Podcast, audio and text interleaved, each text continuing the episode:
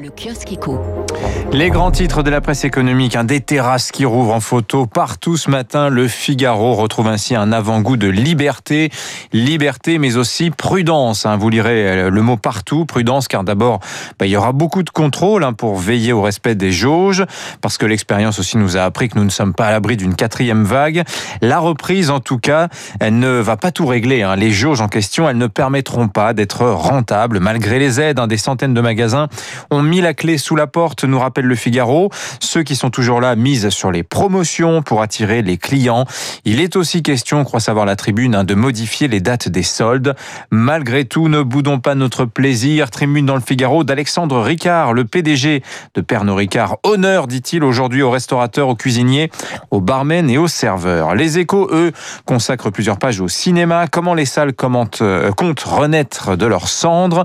D'ailleurs, depuis un an, nous dit ce journal, Hein, les caméras ont continué de tourner à Paris, hein, contrairement à ce qui s'est passé à Hollywood où il n'y a plus de tournage depuis un an. La capitale fait même payer plus cher les tournages. On en parlera avec Anne Flamand de la banque Neuflis OBC dans quelques minutes. Il y a donc une joie prudente dans la presse ce matin. Jean-Marc Daniel, dans les pages opinion des échos, lui vient un peu doucher notre enthousiasme, en tout cas à propos de la macroéconomie dans son viseur. La Biden mania, les 6 000 milliards des trois plans du président américain, selon lui, c'est de l'argent contre-productif cela va creuser gravement le déficit public américain. Cela va aussi dégrader la balance commerciale américaine à un niveau inédit. Bah oui, que vont acheter les Américains des produits venus d'ailleurs? 800 milliards de dollars euh, cette année, ça pourrait être le déficit commercial américain, alors même que le pays est exportateur de pétrole. Déficit public donc plus déficit commercial, c'est le retour des déficits jumeaux qui se creusent mutuellement.